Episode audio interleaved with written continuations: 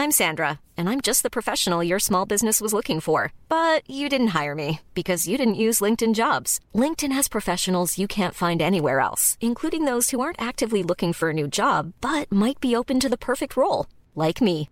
In a given month, over 70% of LinkedIn users don't visit other leading job sites. So if you're not looking on LinkedIn, you'll miss out on great candidates like Sandra. Start hiring professionals like a professional. Post your free job on linkedin.com/spoken today. Bonjour, bienvenue sur les petits secrets de Margot. Cette semaine, on aborde un sujet qui risque de fort vous intéresser puisqu'on va parler des astuces pour utiliser la pâte feuilletée. En effet, les occasions ne manquent pas de l'utiliser sur les tables de fête. Alors que diriez-vous d'une petite mise au point technique pour manier la pâte feuilletée d'une main de maître? La pâte feuilletée est un ingrédient versatile. À l'apéritif, on l'utilise volontiers comme ingrédient principal en réalisant des petits fours garnis de sauces, d'épices, de charcuterie ou de fromage. La pâte feuilletée peut également servir de contenant pour la cuisson, comme dans les tourtes et les chaussons, qui peuvent être garnis de préparations plus ou moins liquides, en veillant toujours à effectuer des soudures solides pour éviter les débordements. Dans le cas d'une viande ou d'un poisson cuit en croûte, la pâte feuilletée constitue un beau décor, mais contribue aussi au moelleux de la chair en limitant l'évaporation pendant la cuisson. Enfin, il n'est pas rare d'utiliser la pâte feuilletée dans les recettes sucrées. Difficile de résister aux tartes fines, galettes et millefeuilles croustillants, n'est-ce pas?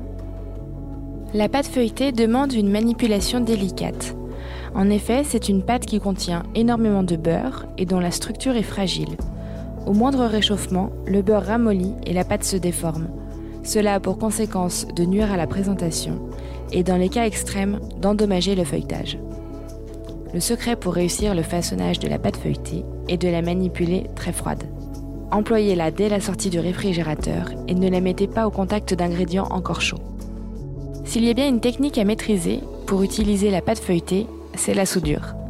Cela permet aussi bien de fixer des éléments de décor que de fermer hermétiquement un chausson. Humidifiez la zone à souder avec un œuf battu et pressez l'un contre l'autre les deux morceaux de pâte à souder. Dans le cas d'une tourte ou d'un chausson, il est nécessaire de renforcer la soudure en écrasant les deux épaisseurs de pâte à l'aide d'une fourchette ou d'un autre ustensile. Et enfin, abordons la touche finale avec la dorure décorative. Avant d'enfourner, appliquez une dorure à base de jaune d'œuf et de lait à la surface de la pâte feuilletée. Petite astuce à prendre en considération, plus la cuisson est longue, plus il faudra ajouter de lait pour éviter que la dorure ne brûle. Voilà, vous savez tout, il ne vous reste plus qu'à passer en cuisine pour mettre la pâte feuilletée à l'honneur. Bon appétit